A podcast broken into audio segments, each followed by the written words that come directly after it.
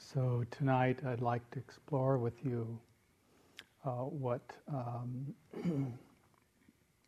is uh, really basic in the sense of the three characteristics uh, of existence, uh, plus what is known as the uh, subtle characteristics of exist- existence. So, uh, one of the, as I say, one of the ways I kind of put myself together to uh, explore material for a talk is to write something down which uh, sort of frames my uh, willingness to hang out with the material. Let's say, let's say, use that. So, it's called The Many Layers. Balanced on the pinhead, falling to one side, grasping thin thought, dragging along in this river of time. Last night, sunset, lighting up the silhouette of the yogis, glued to a moment in time.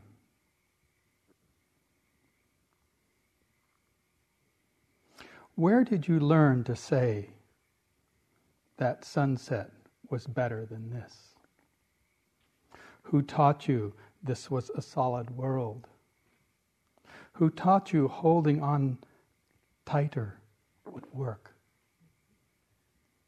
Who taught you you of all people, to be so special, defying the laws of birth and death. Clouds are covering the sun today. But does that mean the sun is not shining?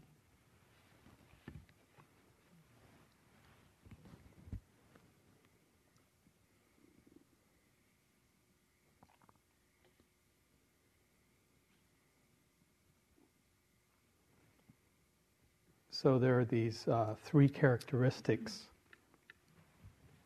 uh, which, as we sit here and practice and, uh, in essence, explore uh, this uh, path of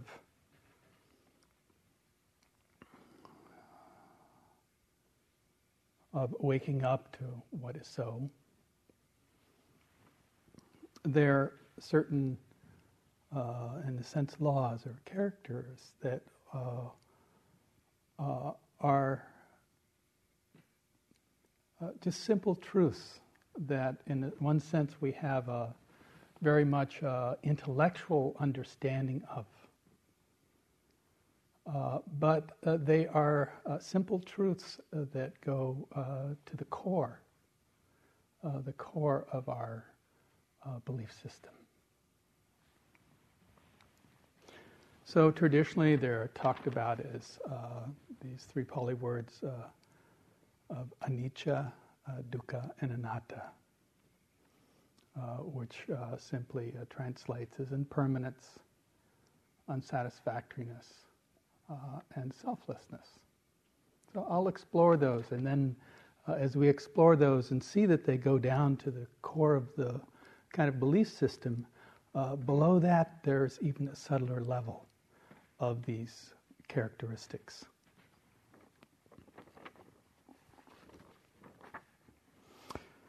So, uh, this is from the Sutta Nipata. Uh, it is uh, Ajita's question. What is it, said Ajita, that smothers the world? What makes the world so hard to see? What would you say pollutes the world? What threatens it most?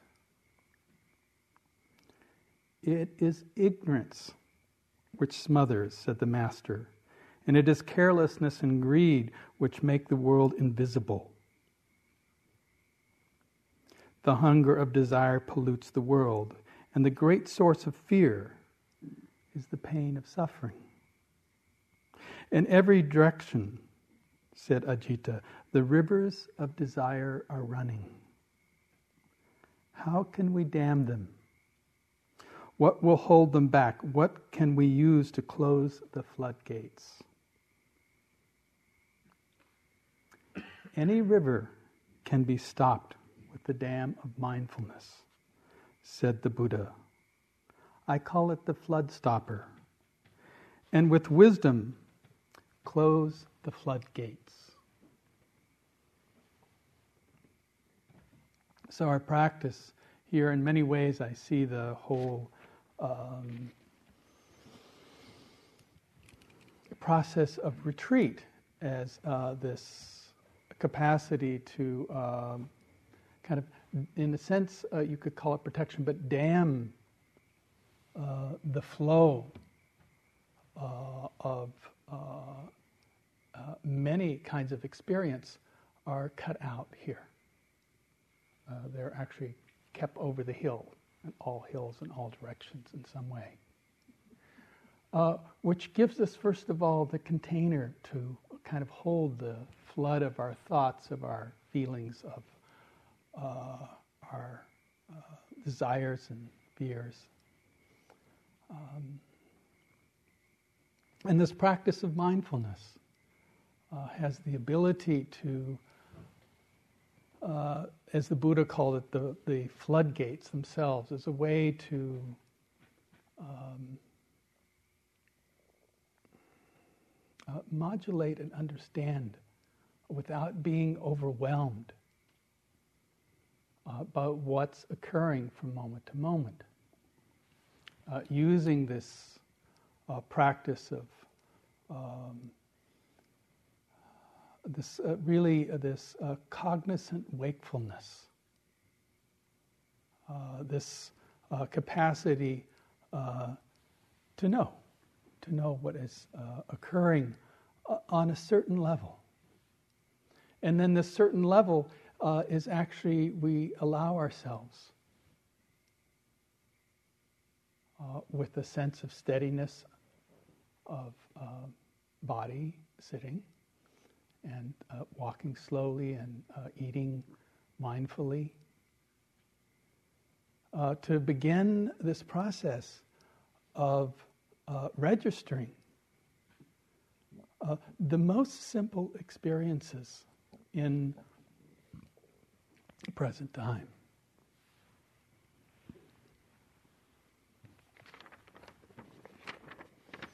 This is a piece from the Dharmapada. Everything is changing. It arises and passes away. The one who realizes this is freed from sorrow. This is the shining. This is the shining. To exist is to know suffering.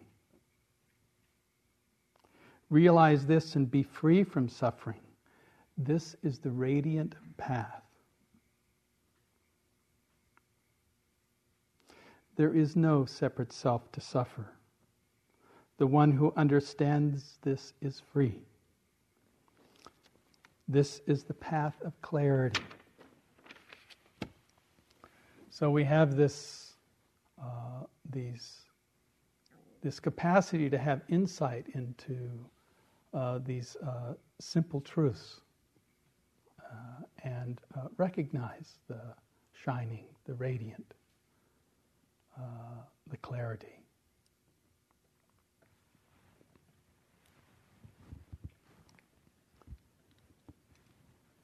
Now, the first of these, uh, this word anicca, impermanence, is something that uh, probably you have all, um, in some form or another, uh, know intellectually. And even if you don't know the Buddhist teachings, uh, this is something that is uh, prevalent in uh, all kind of uh, ordinary knowledge in some way. But knowing it uh, intellectually is one thing. But our practice here is to allow the mind to begin to subtle, subtly explore a connection between uh, what uh, is thought and also what is believed uh, in some of our assumptions to actually uh, find that uh, connection, that kind of intuitive insight uh, into uh, what's happening. Now, uh, the analogy that the, the Ajita actually gave to the Buddha of the river uh, I think is uh, helpful in this, in essence, that uh, uh the nature of our minds uh, is, first of all, it, it's there to kind of keep the organism uh, safe and um, fed and sort of the basics in many ways. Um,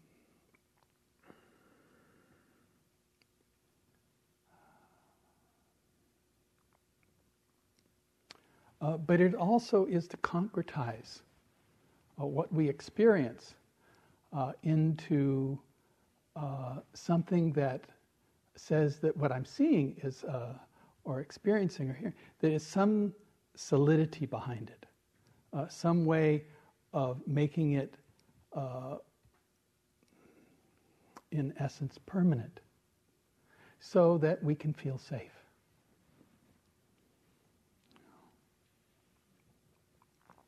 And our constant, uh, the constant truth is we come here and, and that is our, uh, in essence, how we have trained ourselves.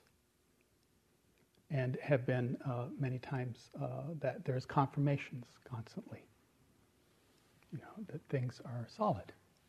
And uh, uh, we have some way of holding a river that's flowing at uh, incredible speed. And that gives us the illusion that we're safe. Now, the practices, the purposes is to um, begin to uh, recognize the what is happening, uh, not in a concretized sense, but in the moment to moment experience.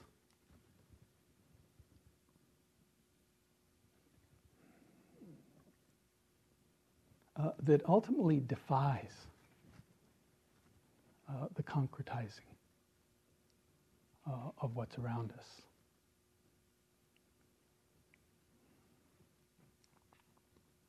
And because uh, the mind's uh, nature is uh, to uh, hold to this uh, single dimension of solidity, that it really is a slow process of, again, experiencing this flow uh, over and over again until we begin to loosen uh, that uh, sense of uh, solidness in the experience and begin to start naming uh, that uh, this is just a flow, it's just a flux. Uh, it is a river that there is no way you or I uh, can any way uh, control in the sense of stopping the flow. We can work with the flow, uh, as the Buddha pointed out, uh, but we cannot stop it. Eventually, uh, everyone in this room, just due to the simple fact uh, that that flow is happening, that your breath will end you, uh, as you know uh, your experience, your physical experience here, um, is uh, you are terminal. And so, in a way, that begins to inform. Maybe it informs you in the sense of insight uh, at first uh, it can be um,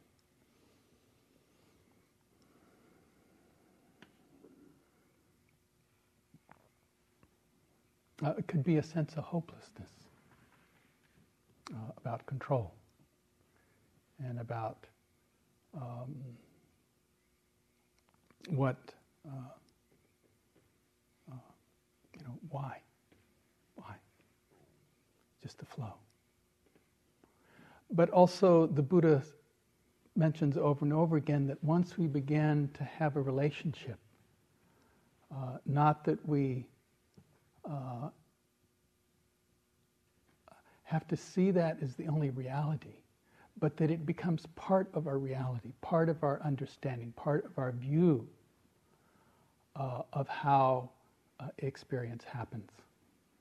And there is uh, a brightness uh, uh, to that uh, that can become your great friend.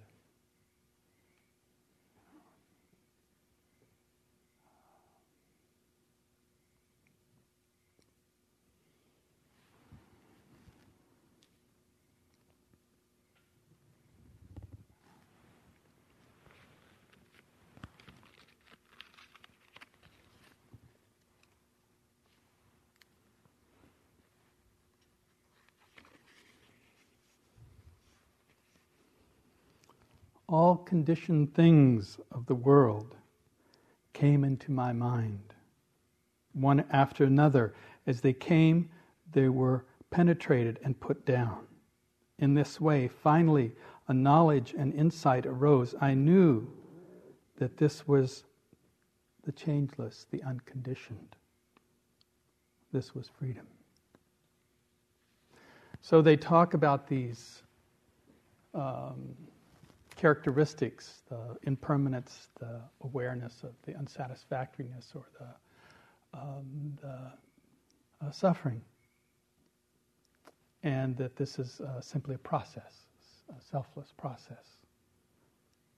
Uh, that if we um, can learn this uh, over and over again here and uh, begin to uh, recognize that uh, these uh, specific truths, uh, not in an intellectual way, but actually in a visceral way, where we get it in the body, that we know it from something that uh, is appearing. Uh, not as something that happened or something that will happen, but something that's happening right now. Uh, then our recognition of that is that um,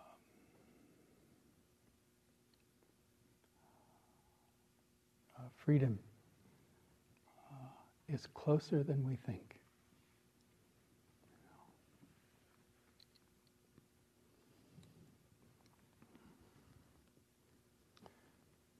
Now, uh, as we begin to explore kind of the flow of experience, uh, we begin to understand that in this flow, this uh, river of experience, that uh, we have a certain nature. And that nature is that we need to somehow, uh, in our experience, uh, hold in that flow uh, or grasp certain things that, as Pascal was speaking of the other night, the uh, process of uh, recognizing this uh, vedana, this what is pleasant and unpleasant. And that our nature uh, is so simple. You know, at one moment when it sees something it likes, instead of simply experiencing in the flow of things, it grasps it or there's something that it doesn't like. And it uh, resists, it moves away from.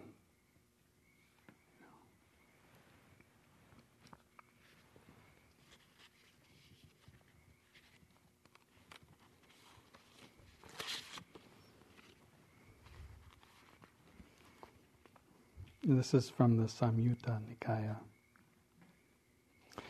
Uh, is suffering about uh, brought about by myself alone, good Buddha? asked Kassapa. No, Kassapa. Then by another? No, Kassapa. Then both together, myself and another? No, Kassapa. Then it is brought about by chance? No, Kassapa. Then there is no suffering? No, Kassapa. is it is not that there is no suffering, for there is suffering. Well, then perhaps you neither know nor see it, Buddha. It is not that I don't know suffering or don't see it. I know it well and see it. But to my questions, good Buddha, you have answered no, and yet you say you know suffering and see it. Please teach me about it. Kassapa. There are two wrong views. One says that oneself is the entire author of the deed, and all consequent suffering one brings upon oneself, and this is so from the beginning of time. The other says that it is a deed by other people that bring about one's own suffering. You probably know a little of this. You should avoid both views, Kassapa. Here we teach another way. All deeds, whether your own or another, are conditioned by ignorance. And that is the origin of this whole mass of suffering. By ending that ignorance in yourself and by way of yourself in others, wisdom comes into being and the suffering ceases.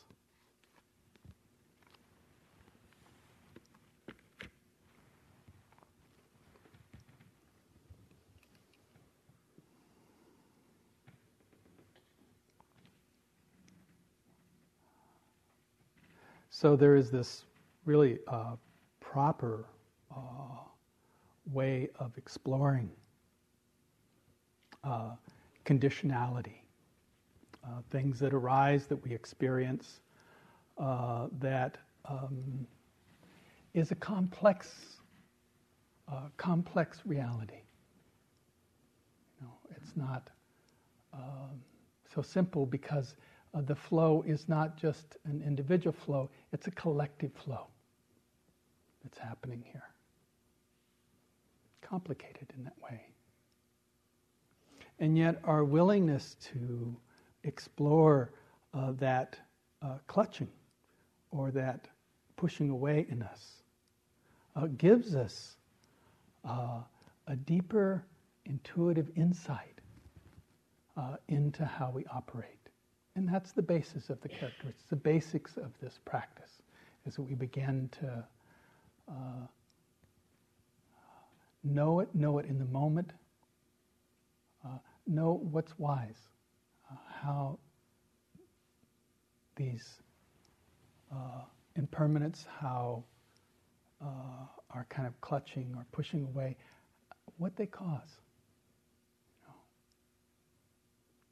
Uh, also, the last of these, the, this word anatta, which for, for myself, I know for years one of the things was in my practice was I got impermanence.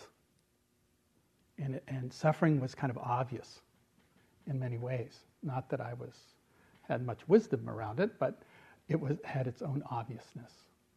But this whole um, uh, inquiry of anatta, of uh, uh, who am I?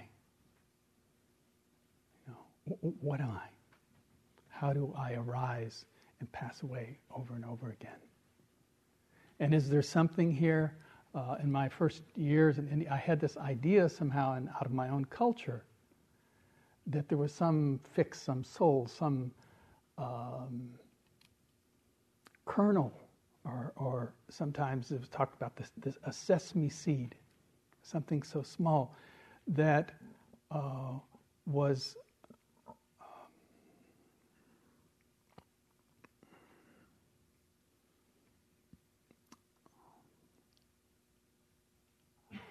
something that contained uh, all that I am in some way.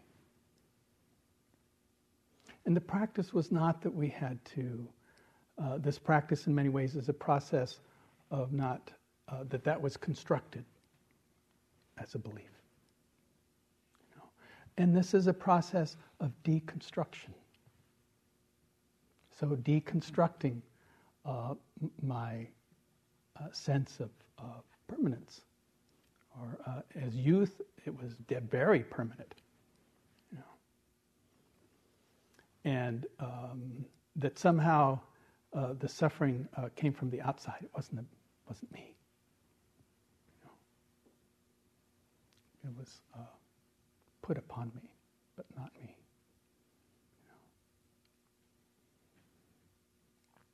And so it comes to this question of uh, uh, in the practice itself, uh, where is this anatta? Where is this uh, self or selflessness or non self or true self, however you want to frame that process. But the process here is deconstructing uh, what we've built up. And to deconstruct that uh, is simply uh, to um, go back to this flow, this uh, river of experience. You know. And that in any moment, right now, what arises uh, is due to causes and conditions. Um, but uh, when we begin to explore it, uh, looking for some sesame seed or something that uh, that you can rely on.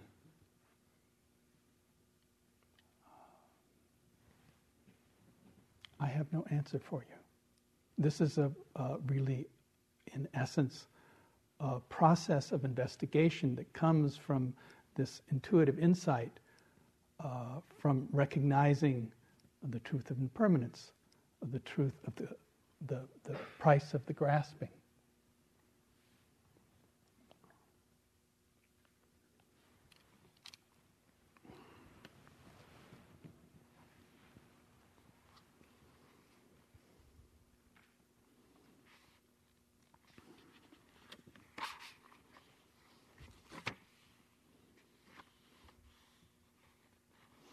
Uh, this is from uh, one of my uh, probably one of my favorite poets, David Whyte. We shall not be here. Heaven has been promised in great detail. Beyond this silence, we shall not be here to find it. And that, my friend, is a great joy.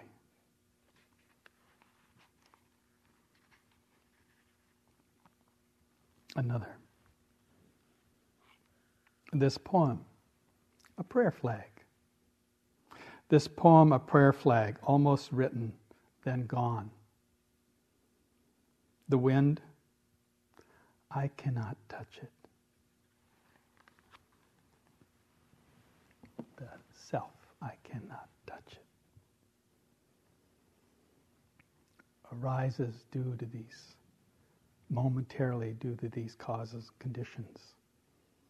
And we each, in our own way, uh, that these can't be answered. I cannot answer from up here. I cannot answer these things for you. All I can do is to point, to say, uh, look closely. No. Look very, very closely at what's happening. No. Not yesterday, not tomorrow. But what's happening here? And how is it held? What's its nature? You know, what's true for you?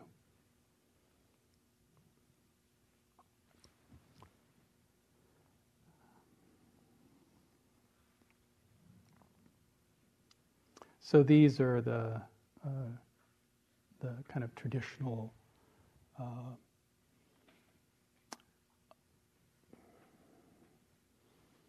I can't really think of a word of, of the obvious, uh, of the obvious uh, truths, these three characteristics. Now, I want to go to a deeper level here. And this deeper level is a, uh, actually a whole, in some ways, a whole nother ball game to introduce here. And I want to start with a story um, that uh, some of you or many of you have heard. And it has to do when I was a child. And um, I lived in um, Central America, and um, my family had a little factory there. And, and um, I've only seen pictures of her. I went to look for her once. Uh,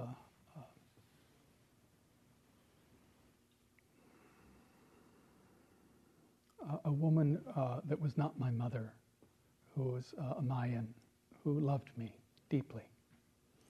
And out of that uh, culture, um, uh, gave me uh, security in many ways. And uh, when I was four, there was a revolution. My father had a little factory there. It got burned down, and we took one of those old DC 3s to Mexico City, and then from Mexico City, uh, we flew to my grandparents' house in um, Kansas. And when we arrived there, um, whatever happened, uh, I stopped speaking. So I always joke and say, you know, this was my first silent retreat, you know.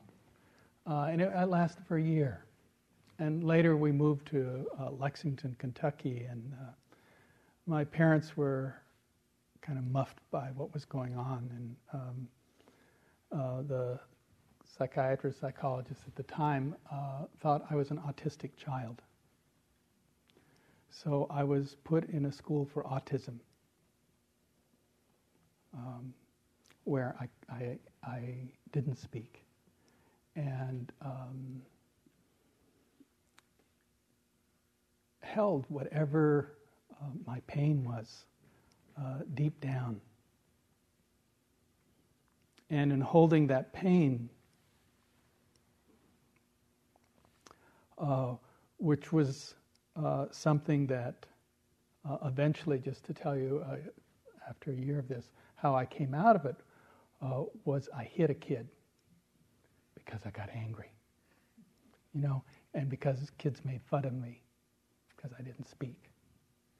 And so suddenly that life force came back, and it came th- through anger. That's all I can remember going back over and over again and, and uh, uh, different therapies and stuff. I don't remember much else, uh, what the sort of trauma that created it. But I was, well, I don't know. Maybe I'm a little autistic, but anyway, I know I'm dyslexic and a few other things, uh, which you may have figured out by now. But, but uh, in the pain of that, uh, over the years, uh, it has taught me something fundamental uh, about how we experience things. And it has to do with language. You know, uh, so much of how we work is that uh, we label everything around us. So basically, we impute our uh, uh, association on objects, uh, name and form. And we do that constantly. And so we stay in a way um, in a constant uh, swirl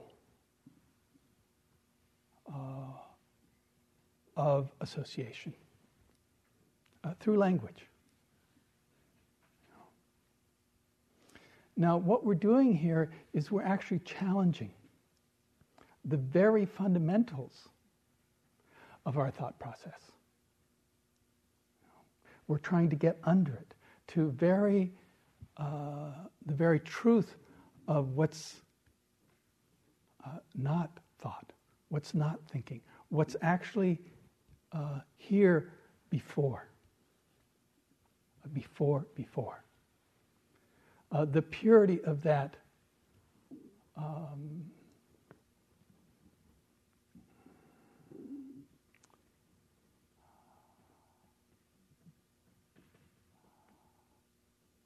oh, it's razzle dazzle. You know, it's razzle dazzle. We, um, through our labeling and imputing, uh, make up so much about every experience. You know? And I'm not saying that's not true. What I'm saying is that it's limiting.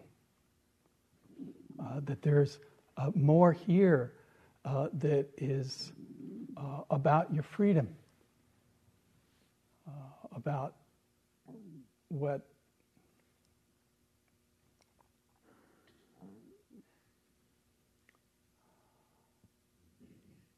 when it all gets reduced, uh, what, what exactly is here?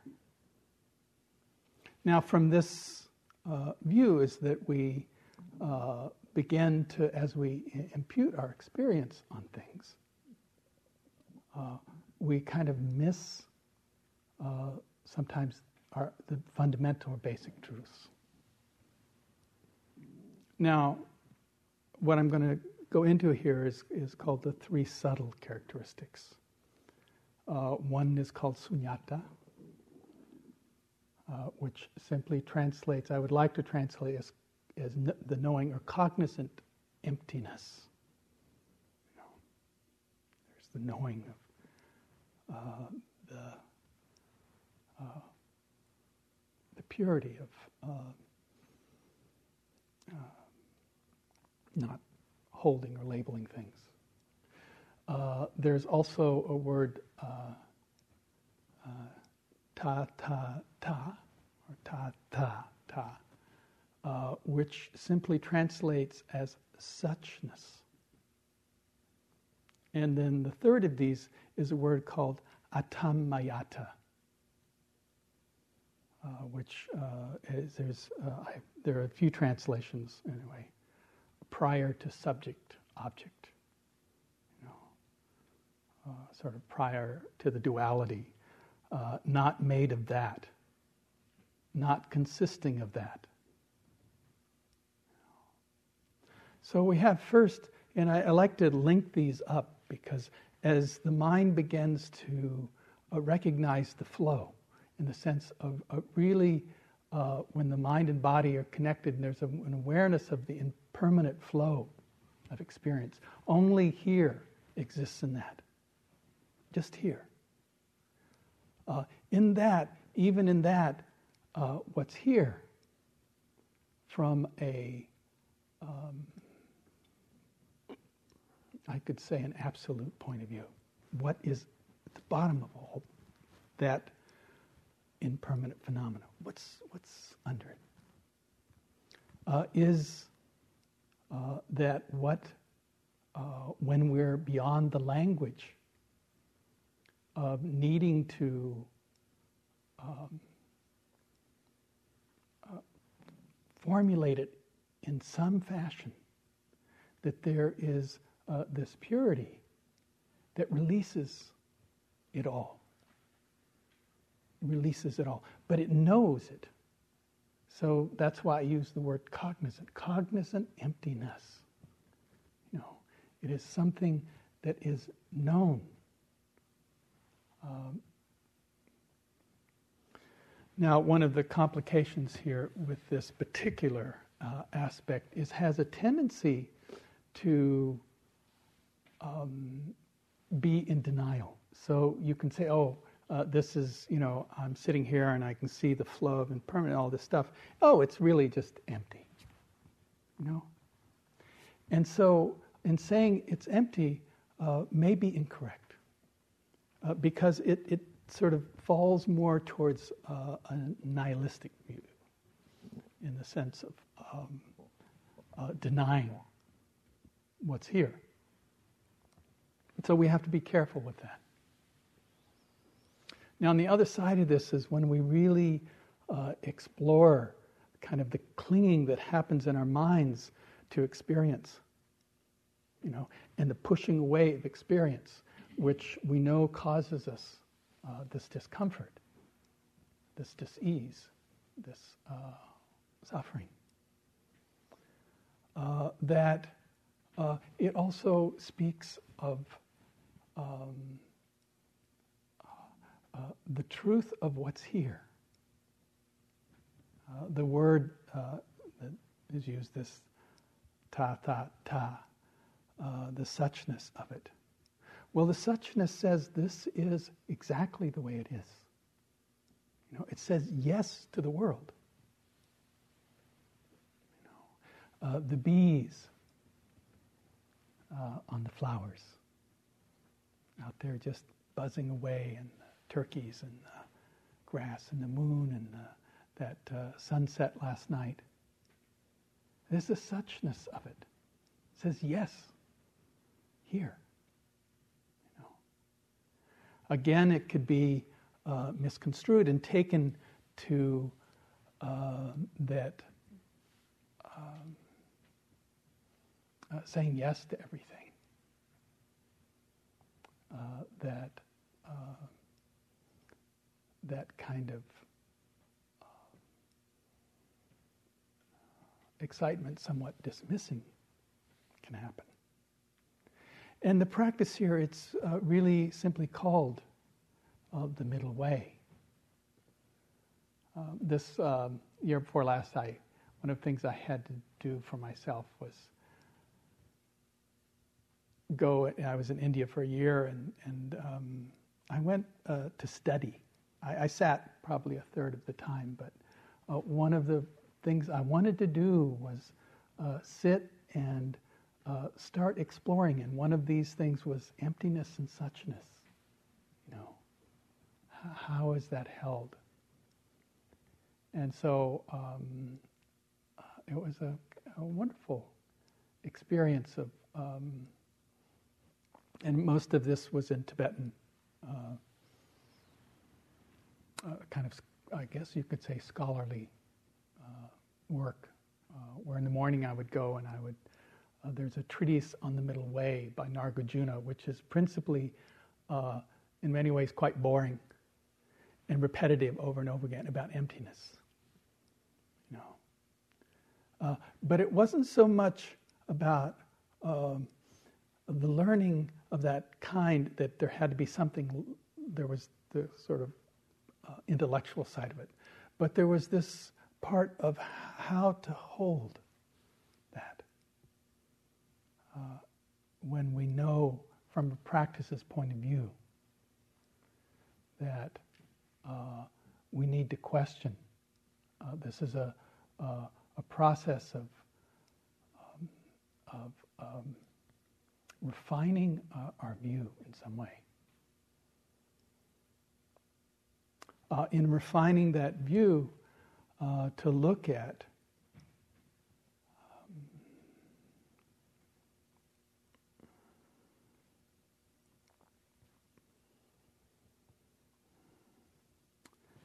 uh, that there is uh, that of being caught, uh, caught up. Uh, thinking itself caught up. And then there is this possibility, uh, this possibility that when with a this middle way, this proper way of holding one's experience, uh, that there is the relative experience of it that we can study and get to know. But as we get to know it, then there's also the awareness uh, that freedom itself is not separate from that. It's not somewhere else. It's actually right here. It's in your experience. And those, uh, when Pascal was talking about uh, this, uh, the truth of Vedana, that uh, pleasantness is there, unpleasantness is there. Uh, our getting to know how it works in us, uh, how we uh, grab and push away, and how there are moments where uh, there is uh, non pleasantness and non unpleasantness. And that the practice that the Buddha, that he was pointing at something that was so simple and was so right here uh, that it took uh, learning how to dam the river and how to, in a sense, uh, uh control in some ways. Uh, the uh, the outflow of the mind itself, so that we began to narrow the stream down so that we could see in that narrowness that there is a place in the center here. Uh, and it's happening a lot. The thing is, we're so attached, we're so hung up uh, on this experiential belief that somehow pleasantness will bring us happiness, a sensual experience of pleasantness, if we can keep it long enough, that that's it. And that if we can learn uh, through our uh, um, our discipline and our strength and our uh, capacity to move away from the unpleasant, uh, that we will be happy. And the practice is seeing that these, uh, these wonderful attempts that you make you know, uh, is a battle you do with yourself. And that when you finally, in some ways, you tire out enough, you relax. You see that somehow those avenues uh, are only more entanglement. So you begin to notice that in a moment when uh, one actually um, recognizes that there is just the suchness, the isness of this, the emptiness of this. You know, not to an extreme, it's a middle of holding that in some way. That who we think we are, uh, how it is,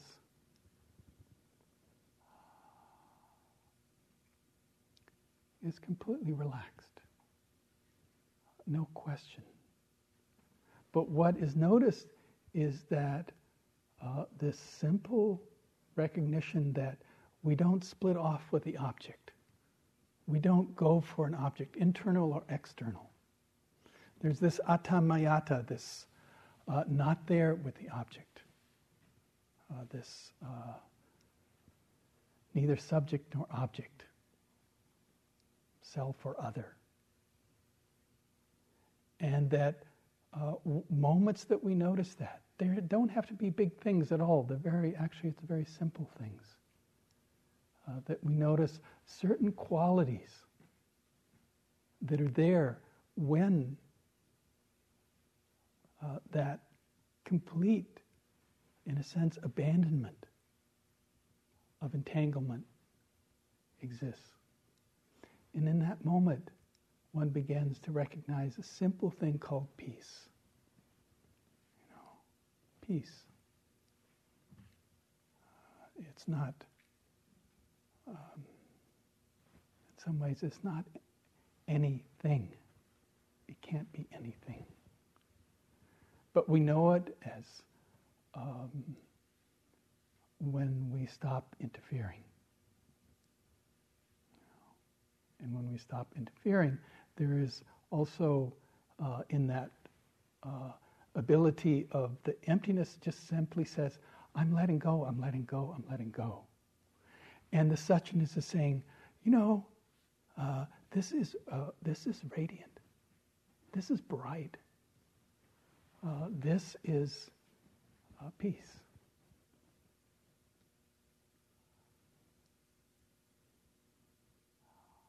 It wasn't different. It was always there it was always with you.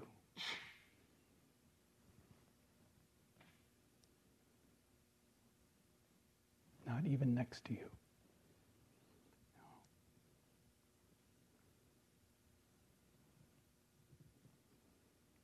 And so we study these.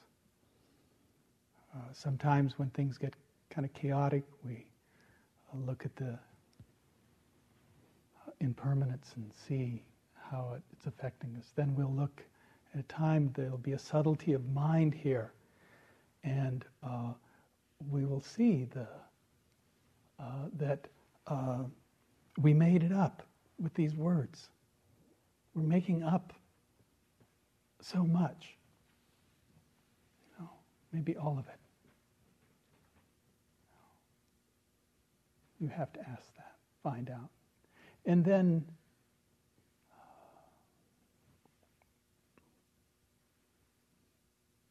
if you can, completely relax. You know. And uh, recognize that this uh, kind of co- cognizant wakefulness uh, is your birthright. Uh, it is who you are.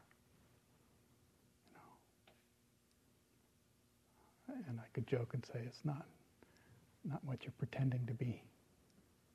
You know, for images of yourself and others, you know, but actually kind of your true face.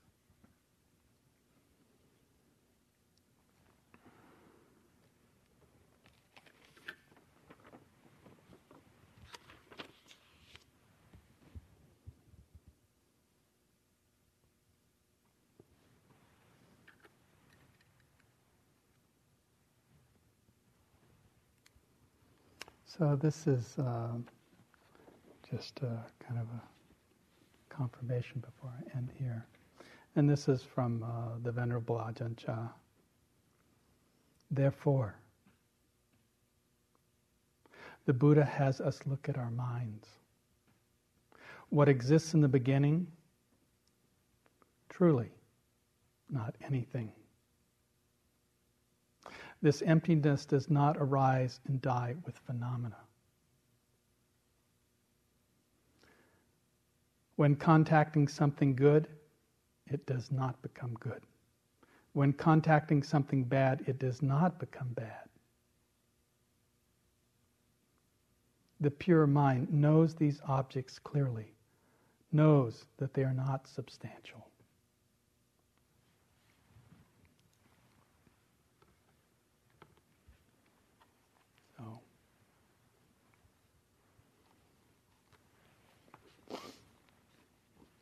The many layers,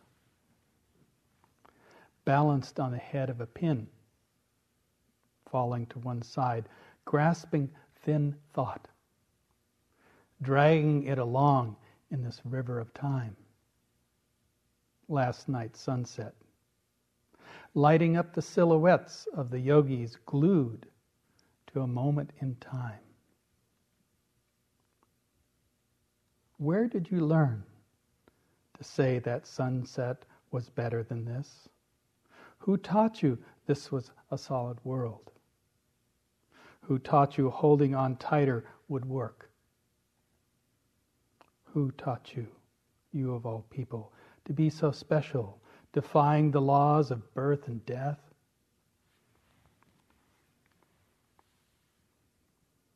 Clouds are covering the sun today. But does that mean the sun is not shining? Let's just sit for a moment.